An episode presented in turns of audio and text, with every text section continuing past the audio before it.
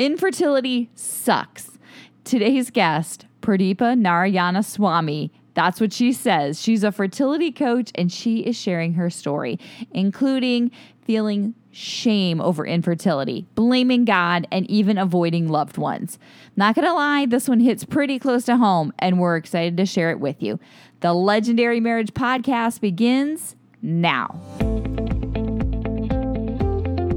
If you're feeling more like roommates than soulmates, it's time for the Legendary Marriage Podcast. Every couple wants to have a great marriage, but the trials and challenges of life pull us in different directions. So, we talk with amazing couples who share their stories and incredible experts who share their wisdom about building a life together. And at the end of every show, we give you a conversation starter so you and your spouse can build more intimacy and connection in your marriage by having conversations that matter. Hello there, legendary marriage family. This is Danielle and Justin, and you find yourself in episode 95 today. And whether you've been listening for a long time or this is your first time, welcome to the show. Hey, we've got just a couple announcements before we dive into today's show. If you aren't a part of our community on Facebook, check it out. Do it. We have great conversations, encouraging stories, and some great first dibs opportunities coming up this month in September. Just the dibs. oh, speaking of which, if you leave a review on iTunes this month, September 2018, you could win a prize. Reviews are so important to us. They help us know how we're doing, they help the show rank better in searches, which means more couples find us, they listen, they have conversations that matter, and they build stronger marriages. And we get to welcome them into the family. So, we want you to be a part of our mission to help couples build a legendary marriage. Just leave a review and then comment on the reviews thread in our Facebook group. We will draw one lucky winner each week in September for cash and prizes. But this only works if you're a member of our community on Facebook. So Oh jump in there and find us. Legendarymarriage.com slash community. I'll take you right in there. All right, question. Can I put in there a review that says your podcast voice is sexy? Uh, you can. Can I win cash and prizes? I'll give you more than cash and prizes, baby. Ooh. All right. Anyway, so we are on n- episode 95, and today's guest is fertility coach Pradeepa Narayanaswamy, and she is sharing her reflections on her own 11 year struggle with infertility and how now she's helping other couples uh, through their fertility battles and making their journey suck a little less. I love that. That is her tagline. I know you do. And every time I say it, I love this It makes me happy. I, because like that phrase comes out several times, and like I just like I can feel the giddiness in you every time you guys are talking about this. Because it does suck. And to have somebody along the journey that helps it suck a little less, um, I feel like she's she's a kindred spirit. And she's got a great story to share. So let's get to it. All right, we are so happy to have Pradeepa Narayanaswamy on the show today. She is a fertility coach, which is something that is always hits home with us. And she is just really wanting to help couples to help their infertility journey suck a little bit less. Welcome to the show, Pradeepa. We're so glad you're here. Thank you so much, Daniel, and thank you so much, Justin, for having me on today. Um, I love your tagline of making infertility suck less because it's so true. Justin Yeah. and I have have um, been through our infertility journey, and I feel like we still live some of it. To yeah, I, it- I don't think it's yeah. ever over no. for some reason. Um, it it's, always it's a with part you. of our defining narrative. Yeah, yeah. I mean, I guess it I, it kind of is. So, Pradeepa, how long have y'all been married? And tell us a little bit about your journey. Yeah, I've been married this come September, it'll be 18 years, um, and uh, married to this wonderful man. And uh, my journey with infertility was also long and really painful, and it sucked. That's why the word, I mean, I cannot capture it any more concisely than the word suck. Yeah. Uh, it sucked a lot for me. It was so dark and painful. It was so annoying. It was so irritating. It was so frustrating. It was so, I was feeling so angry. Um, I was feeling jealous. I was feeling ashamed. Uh, all sorts of emotions um, that can go along for that. I was fearful at some point. I was sad. Um, I got, you know, again, angry again. Uh, it's like a cycle. They, they just keep yeah. coming back and punching exactly. you again. exactly. And then every every once in a while, you have a little hope in there or a little yes. joy, and then the other stuff just comes in. Absolutely. Every time I go for so it it was my journey lasted um, for almost like 11 and a half years. Wow. That was a long time to be in that cycle, feeling through emotions like this, like ups and downs and ups and downs and ups and downs. Uh, this is an analogy that I use with people. Um, every time, you know, when we go on for a treatment, my hopes i'm a pretty optimistic person in general as, as a, in nature as well. So every time when i go for these treatments i you know like i get super excited i get my hopes up like like this is it this is it like fingers crossed i can't even do this anymore any more tighter than this right? This is it this is my time please uh, God, everybody else who can give me this superpower, give me this one time uh, where I'll get pregnant, where no, this is my chance and it always felt like you know every time when i go on a treatment with this much hope it was like i'm climbing the stairs for the 30th floor in this really tall building and one lead to when it didn't work out one lead to fall down from the window face flat yeah. and get broken from the 30th floor for Fortunately, I didn't over and over again. Over and over again. I didn't die. And you, and you willingly walk up those stairs every, every time. time. Every yeah. time. And it's not easy. It was treacherous. It was dark. It was painful.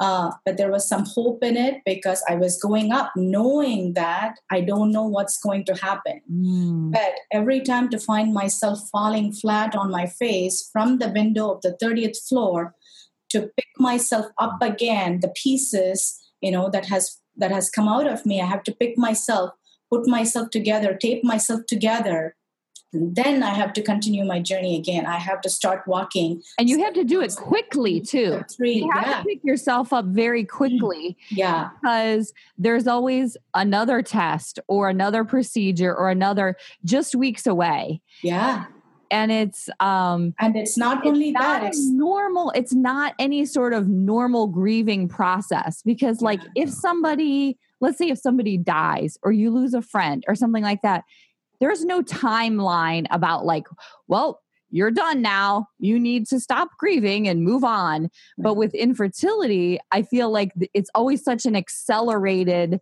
Well, like, there's there's need- two storylines. I keep going to the story thing. There's two storylines. There's the we're trying to overcome this thing and have a child, and and you can look at that from kind of a macro view and say over the next nine months we're going to have a child, or over the next however long we're going to go through this journey.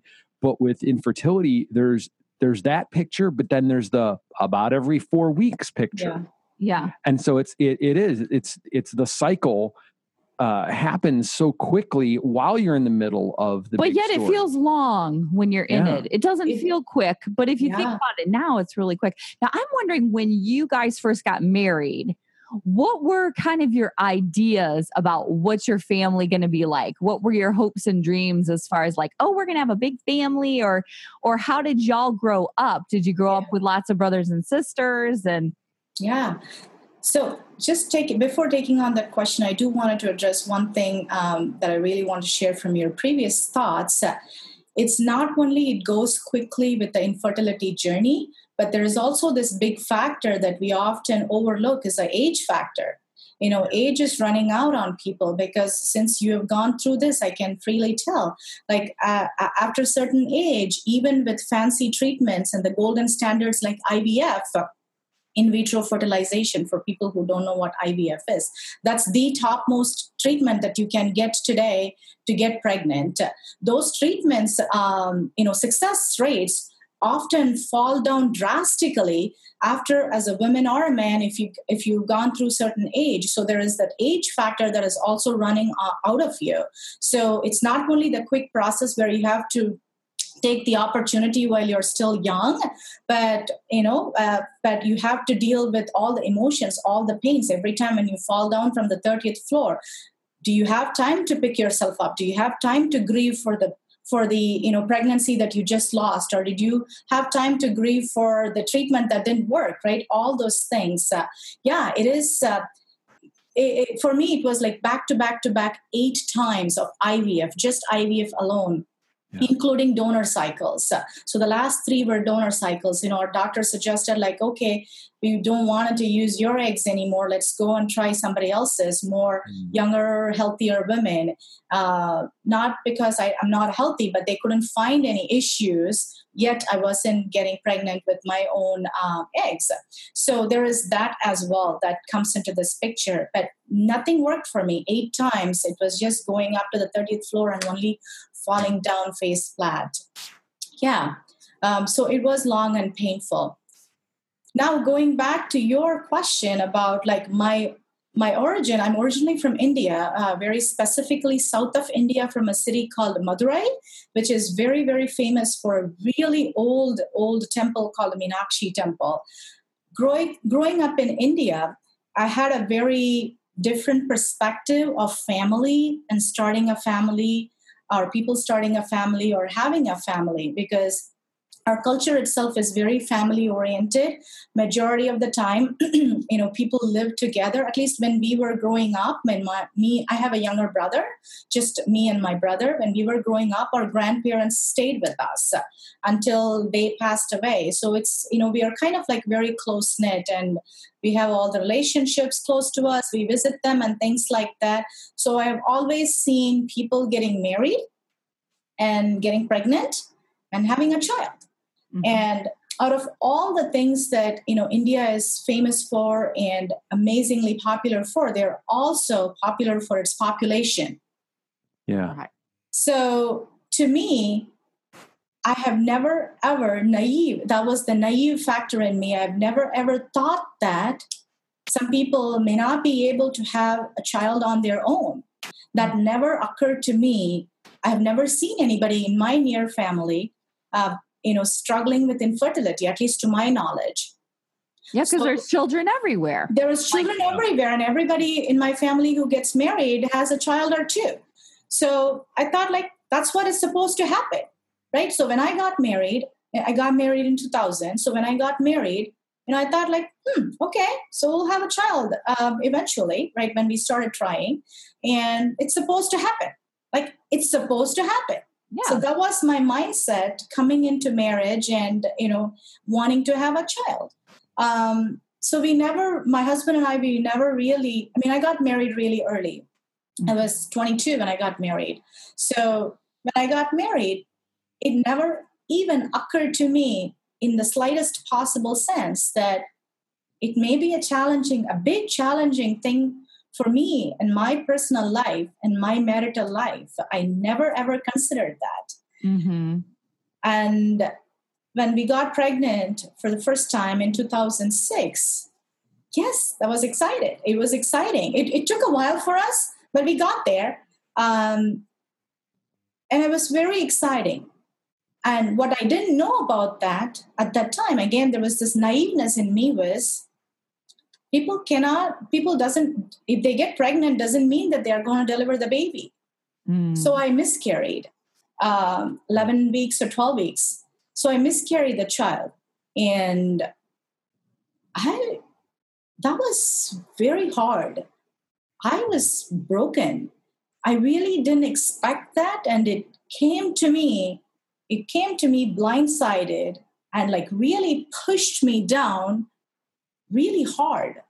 Mm-hmm. really really hard it was it was really hard to get up from that i was grieving for a while about that loss because it came to me so it was a while for us to get there but then when it didn't stick when the baby didn't stick which i didn't expect Yeah. It it took me by it, it's not only by surprise, but it totally blindsided me. Now, did you have anybody or any sort of community that came around you in that time where, you know, they kind of knew where you were coming from or they were able to support you? Or how did that look like for you that first miscarriage? Yeah, the first miscarriage at that time we kind of we got excited and we shared it with few family and few friends, few family and few friends. So, but when we have to go back and tell them that nope, it's not going to go through, we, I miscarried, people offered their kind words and support and things like that. But yes, it was there, but I was still grieving. You know, I was not in a place to receive it. Right. You know, I was not ready to receive those words yet. But again, time and time passed, and it was just me who was naive about this can happen. Maybe for the other people who are offering support, oh, maybe they, they might have experienced or they might have seen this in other people. So, okay, this is something that happens. Maybe it'll happen again, right? Maybe you'll get pregnant and you'll get you'll carry the baby to the terms. So, not much conversation uh, or support that originated from my first miscarriage, but then after I'm that, wondering what words do you have? Because I feel like this is something that we consistently hear is that when couples go through a miscarriage, like you said, there's like maybe there's flowers or somebody makes you a meal or sends you a card or calls you and checks on you maybe for a week or so, eh, which is great. Um, but the process Yeah. from what I'm hearing for you is it's a lot longer than that and it takes a lot more to process it than a week of meals and flowers. Like what words would you have for friends and family that are supporting a couple that's gone through a miscarriage? Yeah. If you are a friend or a family, allow the process of grieving to happen because, you know, sometimes everybody is different. Everybody process their loss and grief very differently.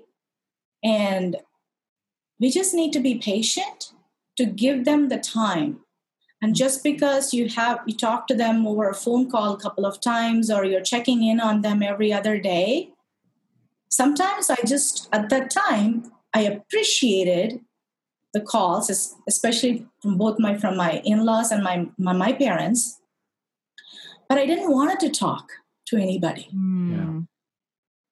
i didn't i didn't want to talk Mhm. it was such a sucky time i just wanted to be left alone Yeah. you know leave me alone i don't want to talk right now Yeah. Yeah. and people don't often understand that it's all with good intentions with good heart that they wanted to make sure that you are doing okay Sure. but also respecting and allowing some time for people to heal Yeah. Yeah. Yeah. Now you I, I know you've you've spoken to the fact that you've gone through lots of different treatments. You've gone through IUI, you've gone through IVF. And um how did you find that you and your husband related together through that time? Because I know Justin and I, we were very different in the way that we processed things. I mean, how was it for y'all? yeah it was difficult it was very difficult um, you know my first miscarriage i miscarried twice more. I had three miscarriages uh, after that. I have two miscarriages after my first. And then my obgyn decided like okay i'm not sure what's happening in your body. Maybe i should refer you to a fertility specialist. I was in minneapolis back then at the time.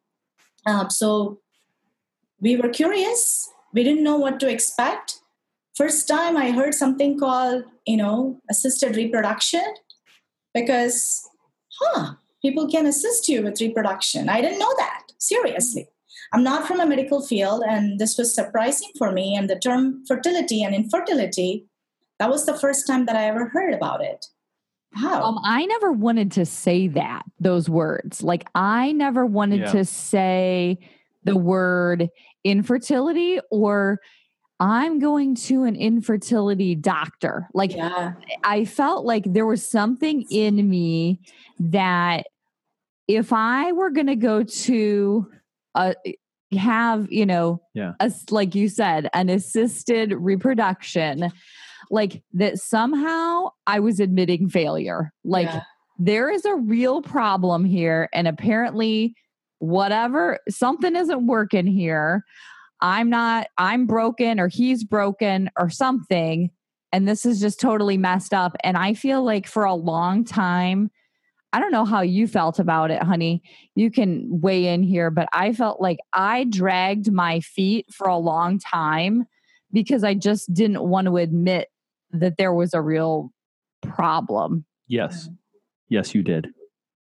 Yes, I did drag my feet. Yes. and yes, there was a problem. yes. Uh, what am I weighing in on? Other Oh, no, than, no. affirming you. Yes, Yes. you did drag your feet. Yeah. I, I mean, it was just, I didn't want to be called a failure, I guess. Yeah. I didn't want to be a failure. I didn't want it to go on the record that I was a failure. I think we touched on it um, a few minutes ago. It's the the expectation having children is is one of the deepest longings in the human heart, but it's more than that. It's it is it's such a, a part of the natural order, regardless of of belief system or epistemology or or anything. There is we just come into life expecting we're It's- gonna we're, it's gonna work. like That's And how in we many got, that's how we got here, right? and in many ways in our culture uh hoping that it doesn't work Well, for a long time, like when you you mean like when you're dating and when, you're, newly dating and married. screwing around and and all of that you know there there's a certain amount of gosh i i hope we don't get pregnant Mhm. um and and so it's to to come into this place of of saying wait it, it's not just happening i can it it really does it's like hitting the central nervous system of shame Yeah, exactly. That's that's the word that I wanted to use. It's not the failure factor, right? Like I said, coming from India, where you know, amongst amazing things India is known for, it's known for its population. Yeah. Where me, when I have to go for a specialist who can assist with my reproduction, there was a big shame in that. Mm. So when I was going through all these treatments, I'll tell you how far I took the shame.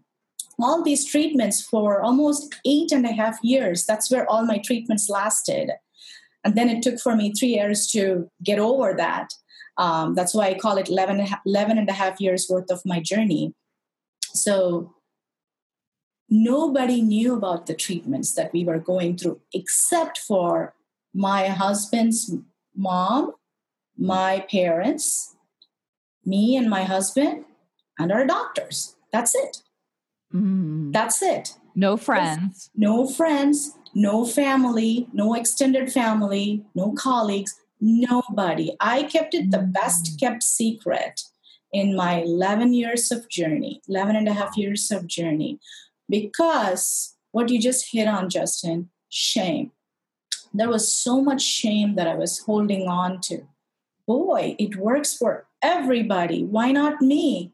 Like, why did you choose me to be this way? Right? You know, if you can imagine some of those internet images where you have a person with a lot of these question marks on top of your head, that was me for 11 and a half years. Why me? Why not me? I mean, I'm not super spiritual in nature, but I do believe in a superior power than I am. And I was angry with God for sure close to four or five years. I never ever, we have a very small temple in my home, never went there for four and a half years. I was angry. That's how I showed my anger. You know, you know, I, I am looking to have something so nearly and dearly, and I'm going after this. I'm not just, I'm trying here, yet You're you're, giving failing me, nothing. every time, right? Yeah. You're failing me every time, Yeah. right? So I was blaming it on God, right? I was blaming it on which by by the way he can take it Like, Right. however, whatever your understanding of God is, and I'm, I'm saying this to anybody who's listening, Yeah. uh, whether whether you're Christian or or whatever the your concept is, He can take it. And Yeah. like, if if He can't, what's the point? Yeah. Right. So that's how I was expressing my shame and anger and frustration. And I even avoided going to India. That's where all my family, um, all my family is. I don't have a lot of family here. Um, just have one one cousin here. Um, that's it. I avoided going to India for four years in a row, Hmm. giving all sorts of, pardon my language here, bullshit reasons why I can't go Yeah. because I was so afraid of the questions that I'm going to get. Mm. Oh, you've been married. Why are you why are you not having a child? Oh, you should have a child. Like what's delaying? You shouldn't delay. You're getting old. Like questions like that. Where And I- then you just want to go bawl your face off because Right. like Or punch You- someone in the throat. because you're like you don't know why are you opening your mouth like Why are I you mean- inserting yourself into my sex life? yo Right. why do you have a say Like- in this matter that and that is something that was so Oh. well i know like you know your family it's like they want the best for you and like your grandma's saying like oh i'd like you to have a little baby or whatever and it's like okay of course grandma you want me to have a baby but um i can't tell you how many parties or work events or whatever i went to and then i would just lose it in the car you know, telling Justin, you wouldn't believe what so and so said. They yeah. they said, "Oh, why don't you just relax and then you'll get pregnant?" Or you know, A all the- doctor, a doctor said that. a doctor. Just said go away for the weekend. Everything you you'll be fine. Like, maybe I you had- and I are you kidding me? I had a pastoral person tell me that I needed to eat more watermelon. Eat, eat more. I- you should eat some. wa- Just eat like lots of watermelon. I'm like, what? What? What? What are you telling? Yeah. Stop! Please, Yeah. just stop! Please Like, bless your heart, but please stop right now.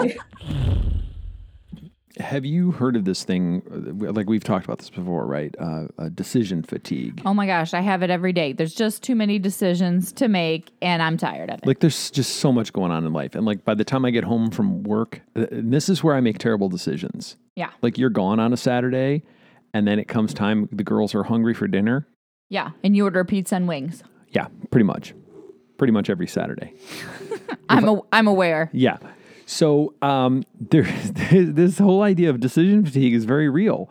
Like we make so many decisions every day, and it's uh, you know phones and media and advertising messages, and we're constantly making these decisions, and it just gets exhausting. And they, and so we get to this place of decision fatigue and indecision.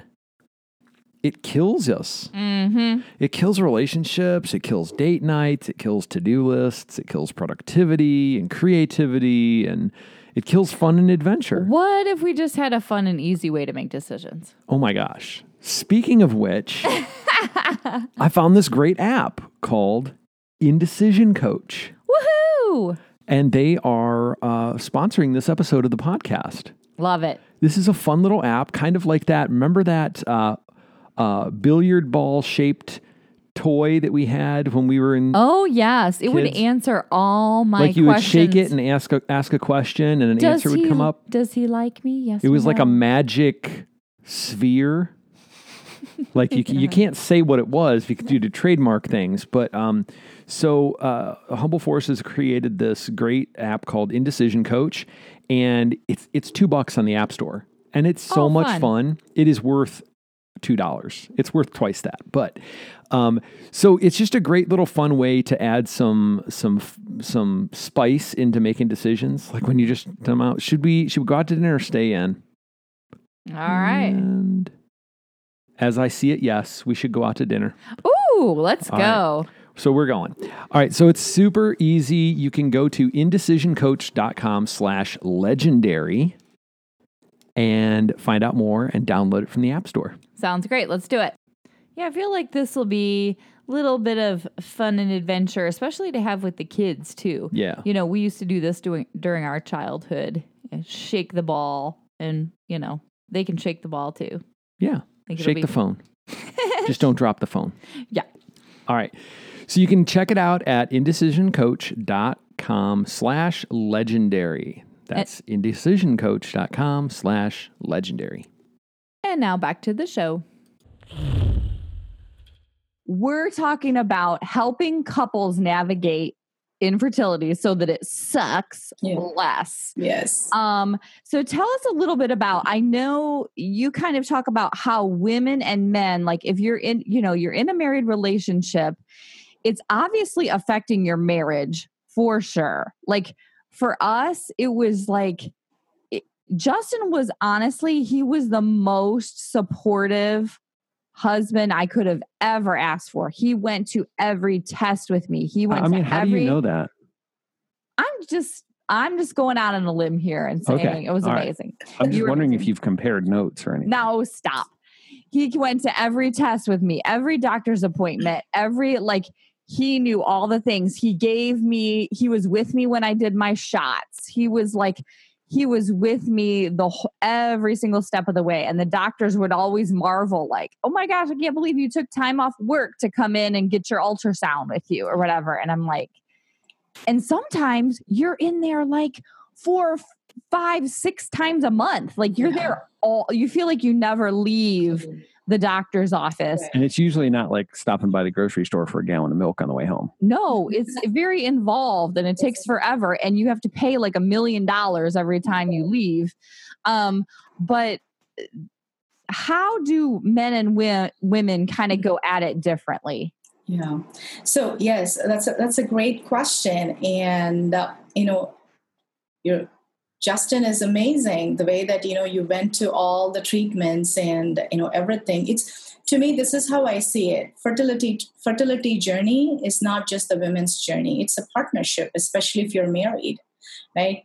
and i have clients you know i go and talk to doctors and clinics to talk about like what i'm doing and how i can partner up so that i can help their patients many of them come out and some of the nurses and other people tell like Pradeepa, do you know how many times the women just come here all by herself and not just even maybe the husband shows up for their first appointment and i never see the husband back again until he may have to come back and give the specimen on the transfer day or something like that on the retrieval day sorry. Um, and i don't see them. And the woman always comes by herself you know she's taking up on all these things.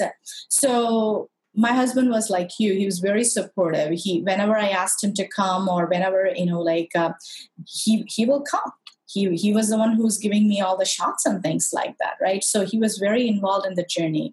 Um, but not everybody is. And uh, but even though he was involved in the journey we had our fair share of uh, you know with all the losses that i was going through with all the failures that i was going through i was on my own island and i he was on his own island. That's how we were at least you know like uh, even though he was coming we were just you know I now I'm retrospecting back. Now I'm looking back, like boy, he was there. Sometimes I really fail to see that, um, you know, because I was going through and I was processing all these emotions and fears and this hopes and this hopelessness and this desperation separately. I failed to see what he was going through, Mhm. and that's why I really wanted to talk about here is men go through this very differently than the women you know oftentimes in my personal experience and the people that i've been coaching and i've been talking to they all kind of um, attribute to that is oftentimes when when you're going through treatments and for example if it doesn't succeed many people come and especially if it's known with your family and friends people ask about like how is your wife doing? How is the woman doing in this relationship? To the man and what they don't ask is, how are you doing, Justin? I'm just using you because you know you're Yeah. here. Yeah. So how are you doing? Did you find that to be true? Oh yeah. Nobody asks Yeah. about I or mean- cares about the man here. Yeah. I, I mean, obviously, it, I, you know, I've got my circle of guys, Yeah. and within that small circle of maybe three other guys, we would have some conversations. But other than that, Yeah. Well, it's kind of tricky too because it's like, um, and I will own this fact is like part of the like a hundred percent of the infertility stuff that was going on was in was in my body. It wasn't anything that was going on with Justin. So I felt like I was owning the whole biological aspect Yeah. of like my body is not functioning correctly. It is the one that is failing here and you're you're doing you're doing great. Yeah, You're- that's our you're myopic fine. view. I, I just I can't be with. I have a hard time being with that statement. What do you mean? Uh, just because I think the the the premise again, regardless of of faith or belief, the premise of marriage is two people as one, like Mhm. completely. yeah. So, so my to bodily more than a failure is your bodily failure too. Is that what you're saying? I, I just I, I don't know. I just don't. It, it's hard to hear you say that even now. I mean, years and years later, it's hard to hear you say that. Yeah. Well, I have uh, tests and lab results and ultrasounds that prove that it's true. but I mean, yeah, I know what you're saying. I know what you're saying, but all the diagnoses had my name up at the top of them. Um, I'm not trying to rob yeah. you of No, that. no, no, Uh, no. I'm not trying to be a martyr or anything, but I'm just saying that um I yeah, I know that you were going through um more the emotional stuff where I was doing the emotional and the physical Yeah. healing stuff too. But what what do you wish people would have or friends or family would do to support men in the infertility journey? Like, what do you think was missing that could have been there? Uh, I don't know. I think, like I said, I have I have a very tight circle of supportive guys, like three guys who, like, come hell or high water, we're we're in it together, and so that was that was my that was my place. Yeah. Yeah. Um, so I felt really supported there. Yeah. but I, I think it really is you know, the way guys process things stereotypically the way guys process things is a little bit different Yeah. so it was you know ryan and i'd go to a movie or you know go do do something Yeah. and you know To kind of just we be move- there with you. we we tend to move through a shared activity and then and then the the intimate kind of conversation the personal kind of conversation is tiny moments throughout it or it happens in the last like 5 minutes before you have to leave. yeah yeah and it's not we- we'll frame it like try to take your mind off of it but that's Right. not that's not what we're really doing Yeah. it's not what we're really doing That's interesting that you said that they're trying to keep their mind off of it. But it's like if you do just not, if you totally avoid it, then that's not necessarily helpful. Mm-hmm. But you said it was kind of a guise. Gu- Yeah. guy- G U Y G U I S E. Guys. yes Guy. Guys with the guys. yes you're starting to confuse me Okay, so Pradeepa Raila said back here. Okay, so the men and women, in your experience, they process it differently. Tell us. We are very myopic in nature, even though you are the one, or I am the one who's going through a lot of the treatments, the procedures, uh, um, the injections, and things like that. So we think it's our thing. And that's how I was. I'm just looking back and sharing. Now I've moved on from that, so I'm able to look back and look at that Pradeepa back then. That's how I was. I was on my own shell, right? I was on my own island. You know, I never even looked at my husband. I never even cared to ask him, like, how are you doing? Because, like you said, Justin, men process this very differently. I talk to men as well. I work with both women, men, and couples, Good. you know, because men need support too men need support as well because oftentimes they have two different uh, responsibilities during the fertility journey. One is they're also going through the loss and the challenges and the suckiness by themselves. And number two, and they have to process that somehow. And oftentimes, men doesn't have a good system, and there is this male ego, this male pride. They may not want to admit to people, uh, even though if it's their very close friends. There is that. I've talked to many men who had openly said that to me. sure Like, why, why don't you come to me for help? Oh, you know, Pradeepa, I'll gladly send my wife, But for me, you know, I don't want it to air my dirty laundry with anybody. For me, I I think underneath that, there's this like men have this propensity for action Yeah. to solve problems, to make things better, whatever, and and to to watch, to be a part of it and hurt myself, and then I'm hurting for uh, Danielle because I there's nothing I can do. Exactly. There's that frustration. I agree. absolutely nothing I can do. And There's also, So if it, you it, say it really it really um it pushes against it challenges a man's identity his sense Right. of self Yeah. um in so many Self-worth. ways Self worth. Yeah. yeah yeah Absolutely. I, I completely hear you because that's something, uh, Danielle, that women doesn't see in her man, especially at that time. You know, they're also going through this and they're going through this very deeply.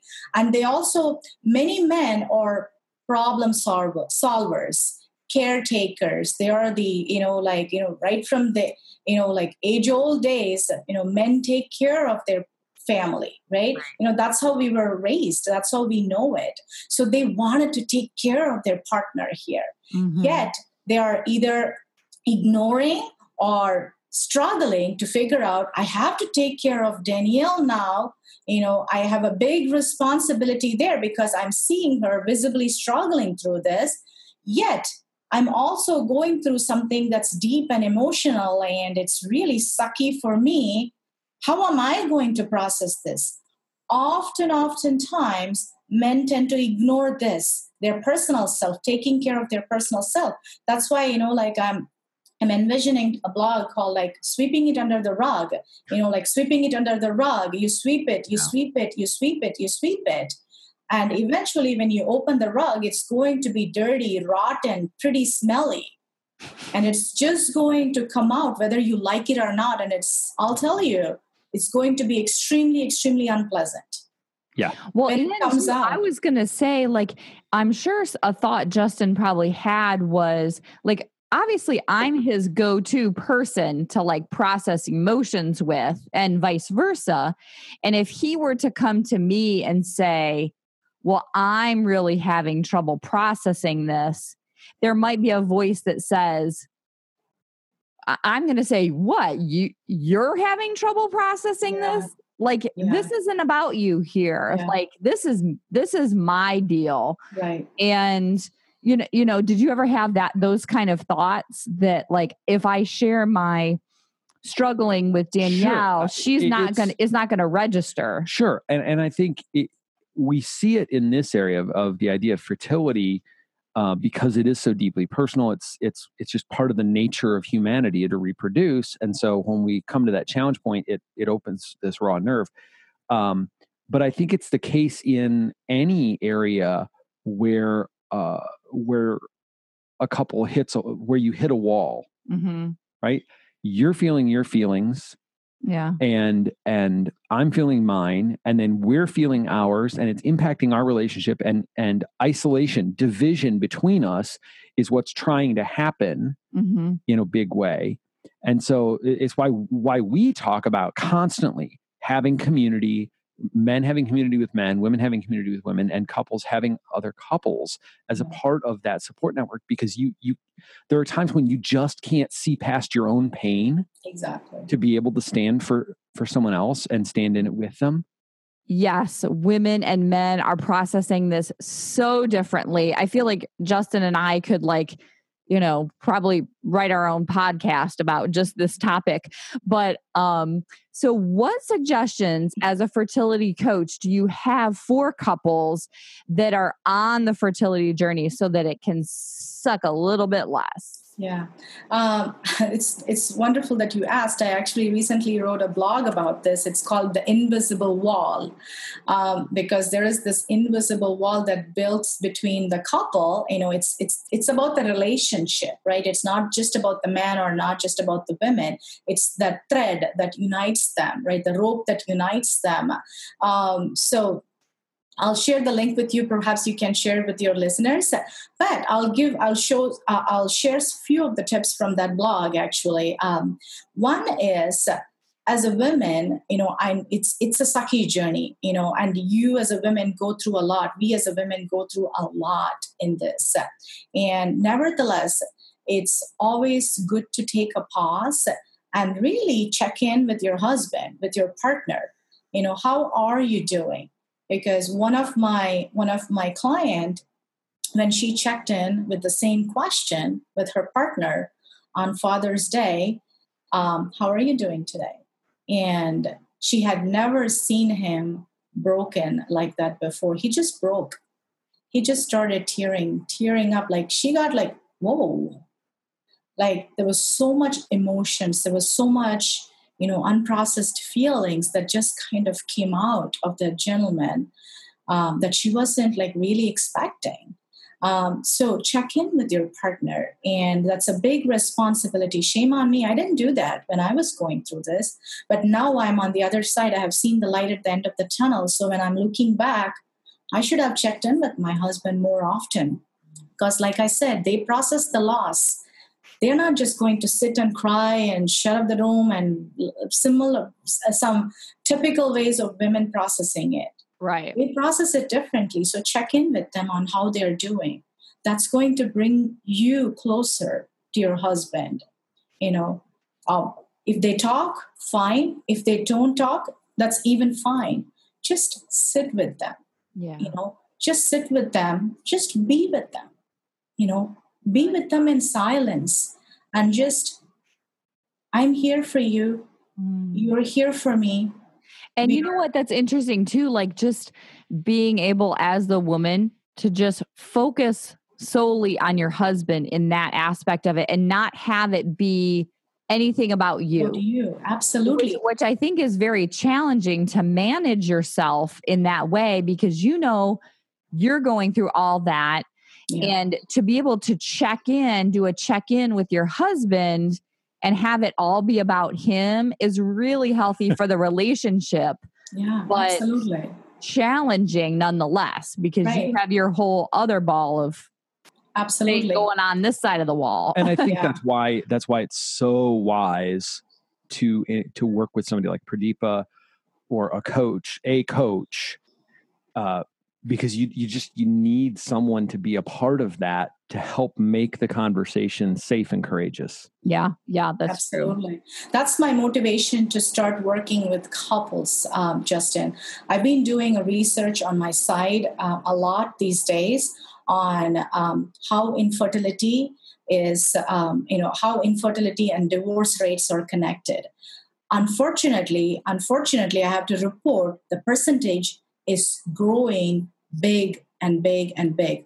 A lot of people who are going through infertility challenges, married couples, they are either separating or they are getting divorced, not because they are not able to have a child, not because of the outcome, mm-hmm. majority of the time. It's because of the relationship challenges that creeps between yeah. them so soon. It's had a big spotlight on the relationship aspect and they are not able to take care of that. We were not taught these skills while growing up, unfortunately. Yeah. So when it comes, when it hits you hard like this, you store, you built this wall, like I just said, this invisible wall, which is very tall and very th- strong. It's well, so and hard. also too, I think that like I know Pradeepa, you all ended up adopting a sweet little boy and like we have two little girls and you know I, I don't think that the infertility journey is over when you have like if you're able to yeah, have no. children eventually. Like it's always part of your story somehow. And like you said, the reason people are getting divorced isn't because they're unable to have a child.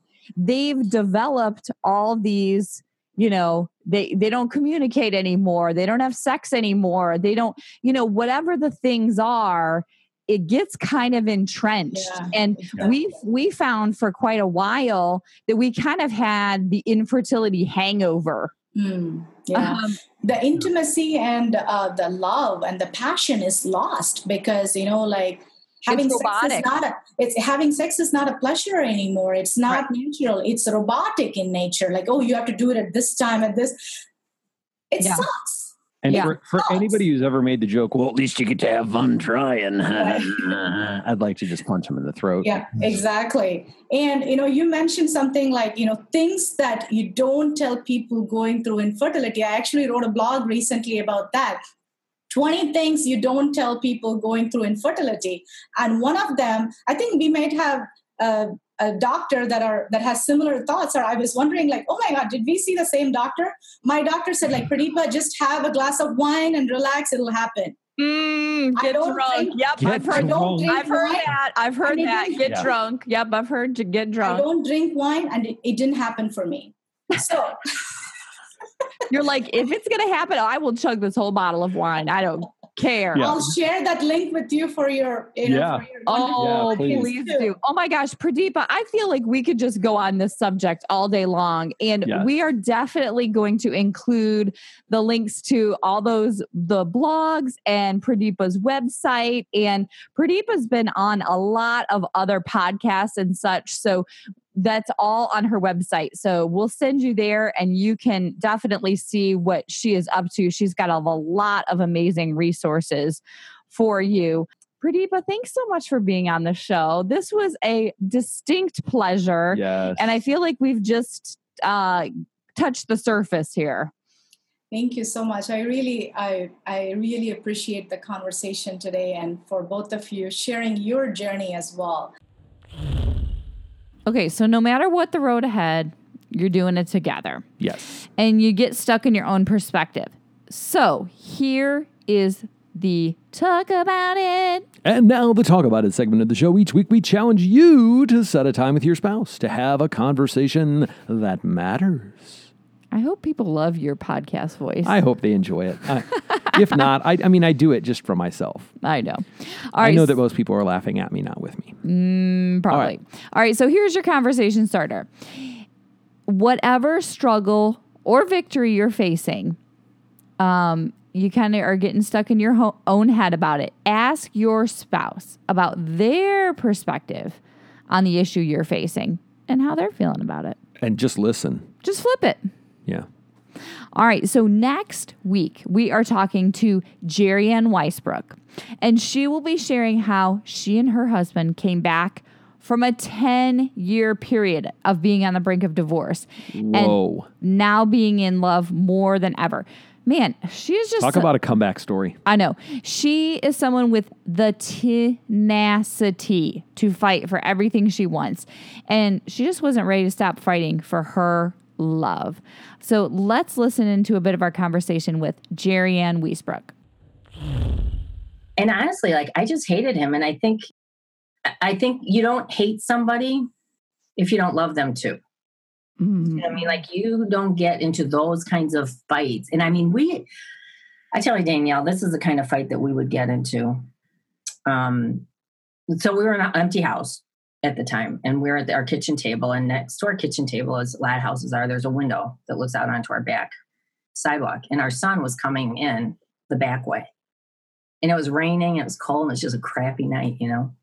And he looked inside and he saw my face talking to my husband, and he just kept walking. He would rather stand outside in the cold in the rain than come into the house. It should have been his refuge and should have been a hmm. safe place. I mean, those kinds of fights where they were visible and the anger in the house was palpable for years. I don't even really want to think about what we did to our kids. So you'll find that she not only fights for the health of her family, but for the community around her, including a special place she has in her heart for military families. So make sure you listen in next week to our interview with Jerry Ann Wiesbrook. All right, that's it for today's show. As always, we're talking about all the hot topics from the podcast and so much more over in our free community on Facebook. So come join the conversation at legendarymarriage.com slash community. And you can find this episode and the show notes at legendarymarriage.com slash 095. Thanks for listening in to this episode of the Legendary Marriage Podcast. This is Danielle and Justin reminding you Don't settle for an ordinary marriage. make yours legendary.